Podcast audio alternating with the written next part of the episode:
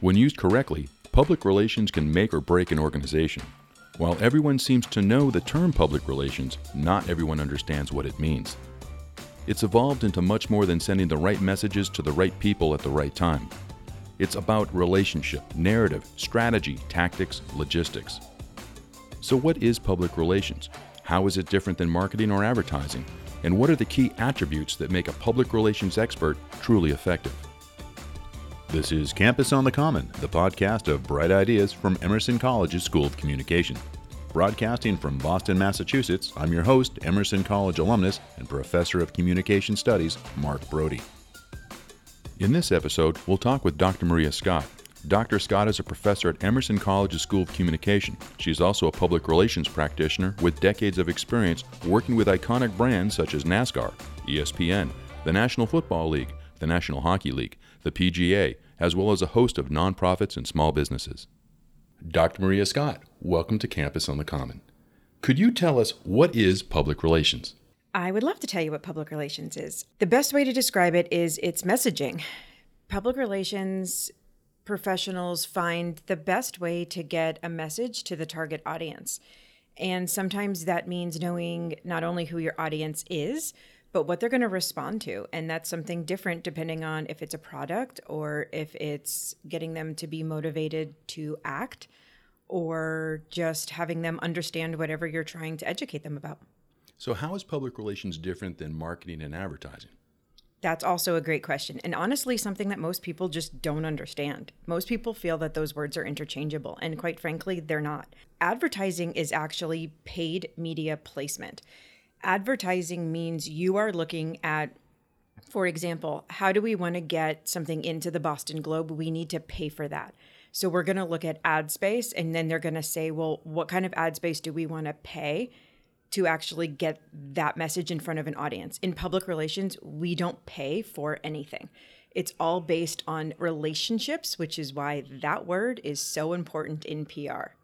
Public relations. It's about making those relationships. So, also the difference between public relations and marketing is marketing is usually product based and it is attached to the bottom line. So, most companies put marketing on a business platform. So, they have it in like the actual business budget. So they'll say if we're launching a new product or we need to get information out, we're going to use a marketing strategy. And that means that they're going to educate the public on what that is as opposed to message to the public. And so when they market to the public, they're explaining here's this actual product, here's this actual piece of whatever it is. It could be a new shoelace, it could be anything. And they're going to explain to people why they need that. In PR, we're not doing that. We're not saying to someone, hey, you need to get this. We're saying to someone, this is it. You make that decision in public relations, is there a unique set of skills that's different than, say, marketing and or advertising? Not necessarily different than those two. So students can say, hey, I really like to be creative and I'm great at graphic design. And if someone says that, I'm usually like, hey, have you looked into advertising? Because you really have to have an eye for color.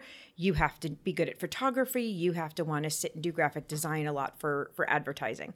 In PR, what you have to be good at is you have to be a good wordsmith, you have to be a phenomenal writer, and you have to be really good at research. And what I think that people don't understand is PR really is a skill based degree and a skill based industry. And that's one of the things that I honestly get, if I'm being honest, kind of frustrated with because people will come up to me all the time and they're like, wow, you're in PR, you're in communications. So you must be really charming and people must really like to be around you. And I'm like, that has nothing to do with, with my job. If I'm charming or if people like being around me, that might be a side to it.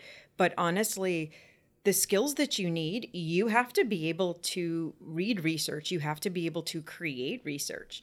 You have to be able to understand how to look at target audiences and say, well, why is baby boomers maybe different than generation X and how do I write messaging that's going to make these people feel how I want them to feel or understand something and have empathy or have the motivation to to do whatever I'm asking them to do. So that's very different to me. Then you also have to have the skill and the ability to be able to use the right words to to then prompt them to take action. And that's really where students have to understand that PR is is largely writing. It's largely being a wordsmith. And even on the social media side like one wrong word in social media completely changes the context of that post I spend a lot of time with my students having them understand the difference between spoken word and written word. Those are almost two different versions of the English language, as far as I'm concerned. For a public relations expert to really make a difference, having the ability to write clearly is super important. Tell me about the other skills that a public relations expert would need to develop in order to really be effective. Reading. And I don't just mean like, can you read a book? I mean, when someone gives you materials. So most clients walk in with an idea and they just say, I just know I want blank to be better. And they don't really know how to get from point A to point B. So they'll bring in mountains of paperwork. And it's sometimes it's business paperwork. Sometimes it's just like what's the minutia of what's been on their website and they don't really understand why even when someone reads a website they're not going to page 2 or 3 they get stuck on page 1 and I can look at page one of someone's website and go, oh, I know why they're stuck on page one. And very nicely, they're just like, oh, but why? And it's because you have 6,000 words on page one. No one's going to get through that. It's a website. And when it was a storefront and you could hand someone a pamphlet or a booklet to take home, that's a very different thing. But on a website, someone wants something quick and quippy and, and easy to get through and written at an easy level. And people don't necessarily understand that. And usually the people who we work with are like dentists and doctors and people who are highly educated. And they don't understand that when someone visits a website for a dentist, I don't want a detailed list of what a procedure means. That's actually pretty terrifying. I just want to know if you can help me if my teeth hurt. And I want it to be written in a way that seems gentle and kind, like I want to go in and I want you to help me and that's a lot of what pr is. How do you how do i take what you're giving me? How do i read that? How do i interpret it to my client? How do i have them understand that like sometimes it's just a rewording issue?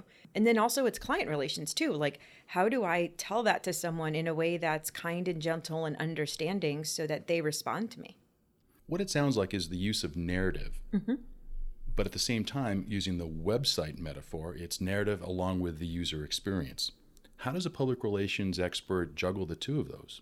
That's a great question. So, a lot of times, what PR professionals have to understand is we have a bunch of different audiences. And when I'm looking at my target audience as the press and I'm writing a press release, that's a very different audience than, say, a feature story or something that's on the website that could be for the general public. And a lot of times, what we have to do is sit down and explain to clients you're talking anytime that you're kind of speaking abroad and out loud you could be speaking to potentially six to 10 different audiences, which is almost like if you were to go to like the UN and you were speaking to like six to 10 different nations, you'd have to be able to speak in all those languages. And it's kind of that's usually the analogy that I'll give to people.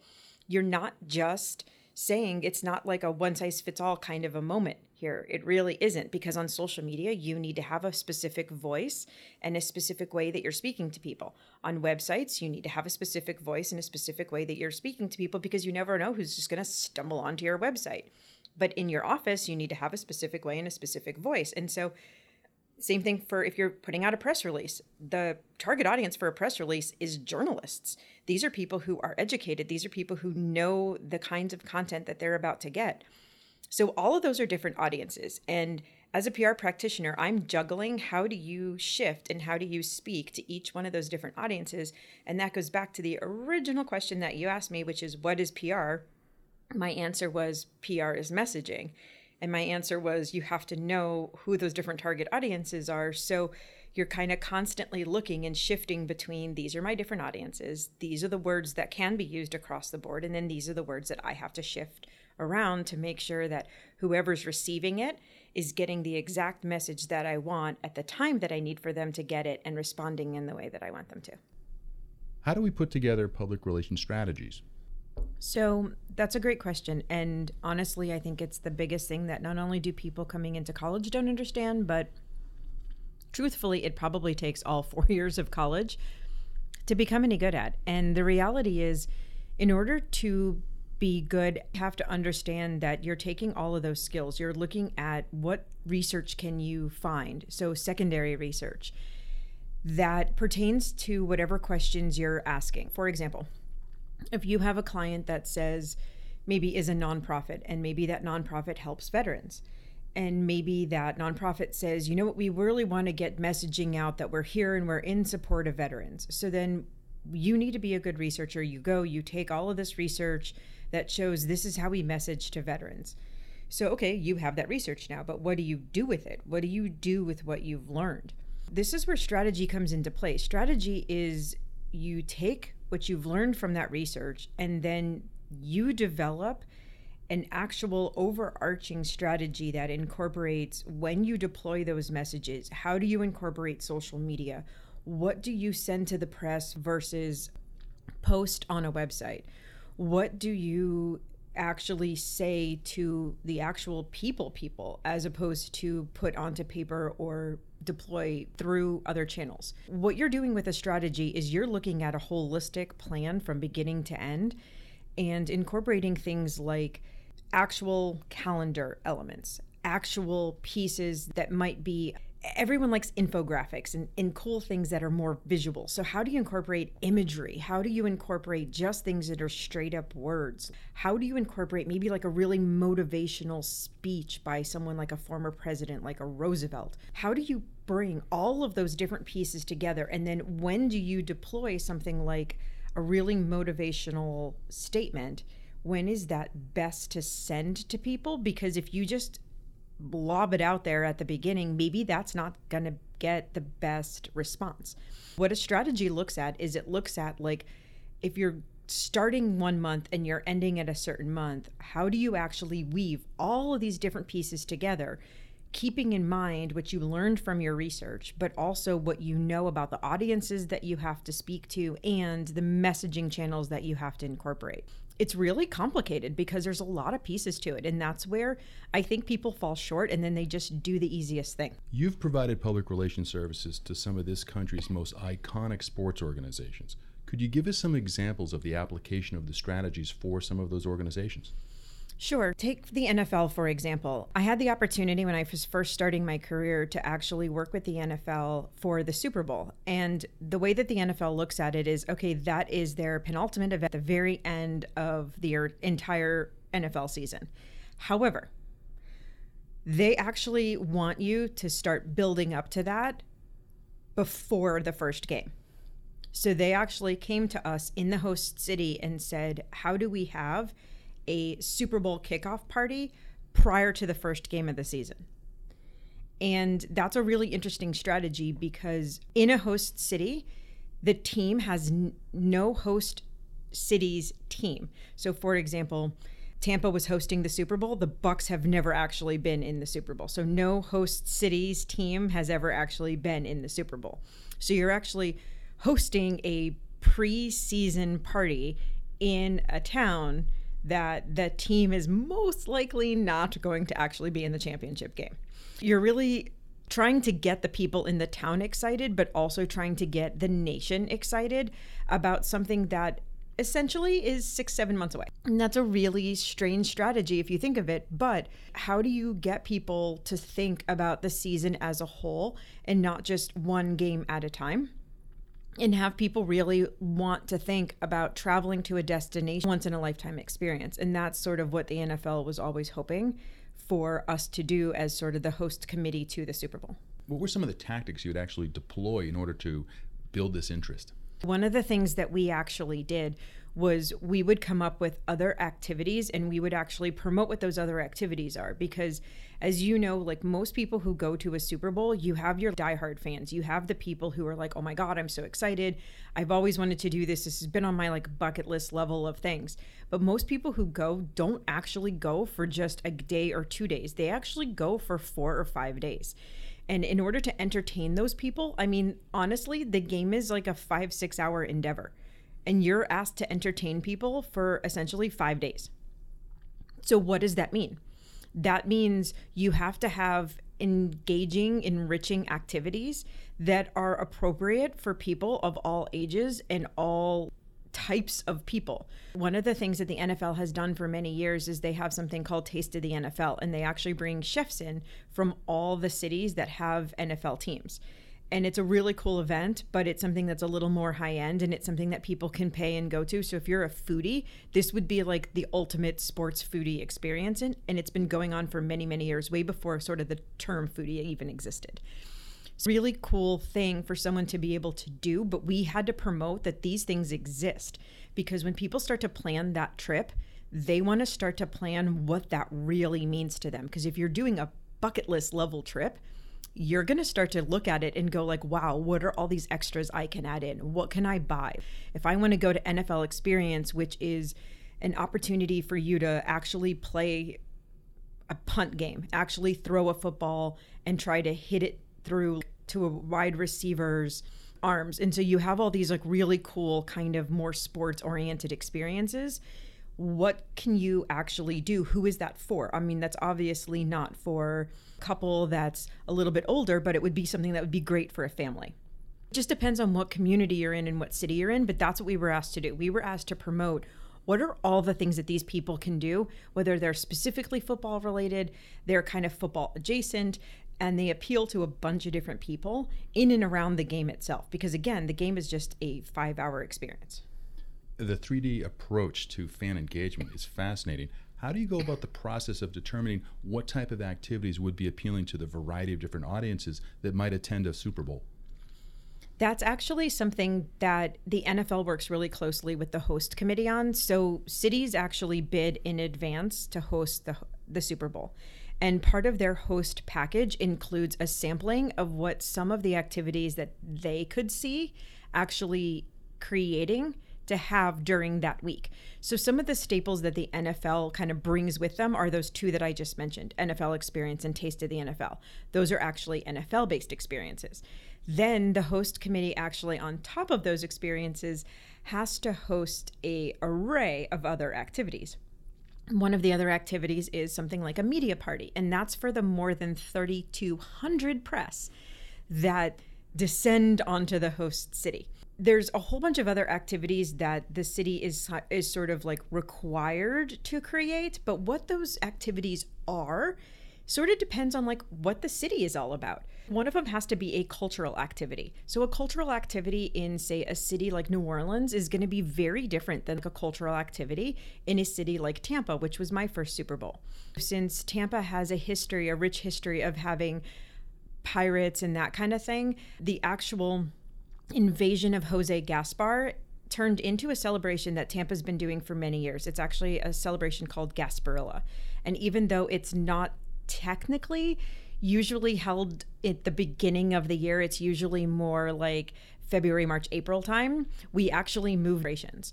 So it was really cool for the city of Tampa to be able to say, like, okay, this isn't typically when this parade is held and when this celebration is done, but we're going to move it just to show the nation this really cool cultural activity that we already do and we're already really proud of. So that's kind of the things that you're supposed to do. The NFL kind of makes like almost like a punch list of these are the kind of things that we would like to see you do. And then however the city chooses to execute them is sort of up to the city. In order to put the bid together, in addition to demonstrating how you're going to have transportation, enough hotel rooms, and all these other things, you also have to show how you're going to actually have these activities the process you applied in order to get this bid together for Tampa and the NFL, would that be similar for other organizations such as NASCAR or ESPN? Not exactly. Host committees, any community can try to put together a bid to host something like the Final Four for the NCAA, to host something like the USA Gymnastics Championships.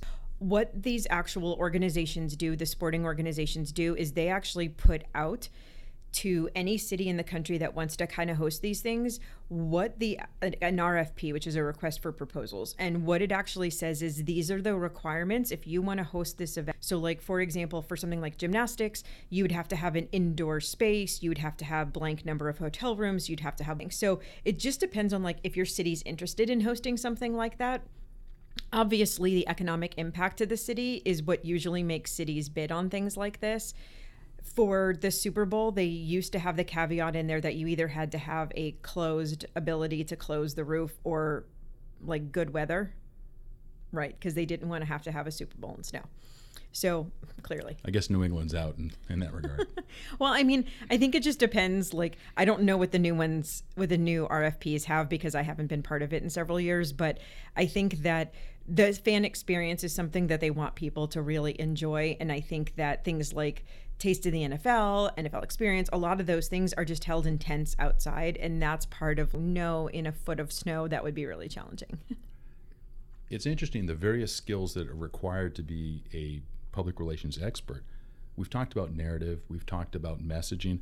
What about the role of logistics? How do you account for all these logistics, hotels and arena, venue, etc., along with the narrative? It just seems like there's so many moving parts that you have to you'd have to oversee. How do you manage all that? I think that's different for my experience than maybe someone who goes into a different part of PR.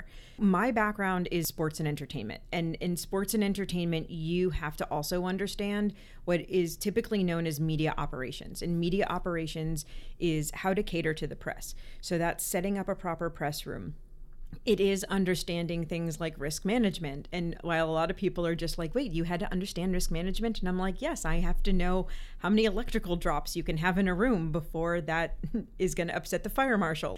It's weird things like that, but that's specific to the industry that I was in. I have plenty of PR counterparts who do more hospitality PR or do more travel and tourism, and that's not part of their responsibility because it just isn't part of what they have to do for their job. But the base skills that we talked about before the writing, the messaging, the research, the strategy they all have to be just as good at that as I, as I did. The difference between my job and their job was they get to go to Bermuda and go and pitch something about Bermuda or the Bahamas or Utah or New York or Boston. And they get to actually go and pitch about things like that or a brand new hotel that's opening or a resort. Whereas I was actually pitching and I was actually promoting sporting and entertainment events. I think the difference is it just depends on what kind of PR you want to work in. I have friends who work in healthcare PR and work for hospitals, and they love what they do. I have friends who work in nonprofits and they love what they do. So it really just depends on your interest level with what you want to do remember that there's variety of what people can go into with PR and the, one of the reasons why I think it's such a cool thing to not only study but actually work in is I have always felt very fortunate that I have actually gone into a number of different areas. I've done a lot with nonprofits. I do have a background in public service in terms of the military and that kind of avenue. In addition to that, I also have had the opportunity to do sports and entertainment, but my sports and entertainment was under the NFL and ESPN, which are huge corporations. Even though they were sports and entertainment, they were also kind of corporate because I had corporate policies to follow.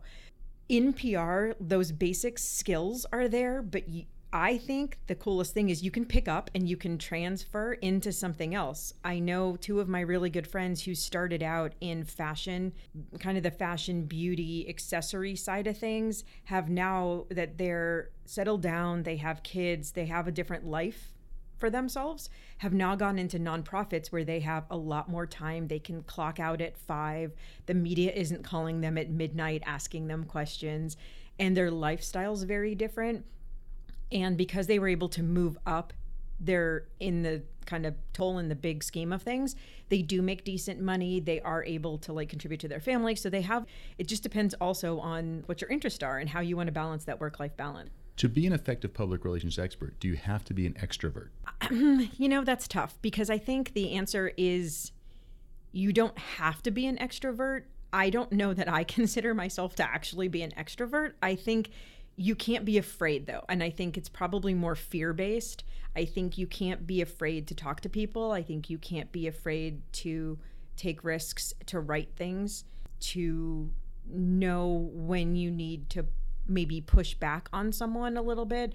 And what i mean by that is like sometimes my supervisors people have come to me and said why do we need to do this or do we really need to pitch this this way and my answer is yes and i need to stand my ground and kind of support my stance to that also when working with the press they'll come back and say well we want to do the story in a different way and i'm sometimes i have to kind of push back with them and say that's fine. We're just not going to be able to supply anyone because we stay on the ethical side of things, or just we'll just provide a different viewpoint. I, I guess if you were an extreme introvert and you really just can't talk to others, can't put yourself out there, and wouldn't be able to call someone out of the blue and have a conversation, it probably would be challenging for you. But I think there's a lot of people who probably are somewhere in the middle. They're not an extrovert, but they're not really an introvert. They're kind of like right on the line in between, but it's a little bit fear based and they're afraid to make that first phone call or they're afraid to do that. But they're good at establishing relationships and they have relationships in their personal life. And what they don't understand is that's mostly what PR is about it's building those relationships having the ability to build a relationship. Are there any other common characteristics that you've seen among successful public relations people? Probably my favorite PR people and the people who I personally think are the most successful are people who have a strong ethical and moral base, are able to stick with that, and are able to parlay that into part of their work. And sort of what I mean by that is, you know, the basis of PR was actually founded, and that's what PR SA is kind of known for, and that's why we have professional organizations in PR. But there is an actual ethical like charter and there's kind of things that we follow and i think that's really interesting in public relations the agencies that actually will say no to clients and will actually say like no because of your practices we won't take you on as a client or because we already have another client, we don't want to double dip and we, we don't want to dishonor them by taking on someone who's their competition. And so to me, that's really interesting. And I think that that's kind of a cool part of our practice. If you were to offer three pieces of advice to a young person that wants to get into this industry, what would those be? My first piece of advice would be don't be afraid to get out there and get experience. And usually that means starting with volunteer work starting with people who need your help the most. So going to nonprofits and saying, "Hi folks, I saw that your social media needs some help," or "Hey, do you I could help you get some press for this charity event that you're doing. Can I try to write a press release for you? Can I try to help you out a bit?" And I think that that's something that young people seem like go-getters right up until they get pushed to actually go and get and then they don't. And that's what i would like to see them challenge themselves with more. The other the second piece of advice is life isn't about a prescribed pathway. And i see a lot of people come to me and say this is my plan for graduation and they have like one year two year here's what i'm going to do by year three. And i look at it and i kind of giggle and i love that they think that it's going to work out that way but nothing in my life worked out that way. And i look back and think i had a great career so, all I would say to people is just be fluid and just enjoy the ride and keep moving forward and don't be afraid to take advantage of an opportunity if it comes to you because if something great comes in front of you jump on it and don't be afraid to to take that opportunity and challenge yourself. And even if it's outside what you thought you wanted to do you never know where that road's going to lead you because the best things i ever did all open doors to, to new things. The last piece of advice i would have is just don't worry about how much money is this going to make me and how much is this going to impact that down the road. Uh, everything doesn't have to connect. You can do this for a little while and decide i have essentially had three completely separate careers. And i don't mind probably four or five if you really want to count everything I've ever done. And I don't mind that people may think and look back and think, well, this one doesn't make sense. And I actually took a pay cut to come from this one to go to that one. I feel like that's something that people also need to be less worried. And I think young people, because their lives are so visible on social media, they get really worried about, like, well, what are other people going to say? And the reality is, you're really the only person who has to answer for your life. Be less worried about that because your career is your career and it should just make you happy.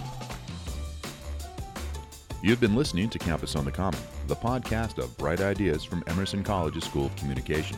We spoke with Dr. Maria Scott, an expert in public relations and professor at Emerson College. I'm your host, Mark Brody. We had engineering support from David Craighead and editorial direction from Andrew Cassidy. Campus on the Common is a production of Emerson College School of Communications. Subscribe on Apple Podcast, Stitcher, Spotify, and wherever you listen to podcasts.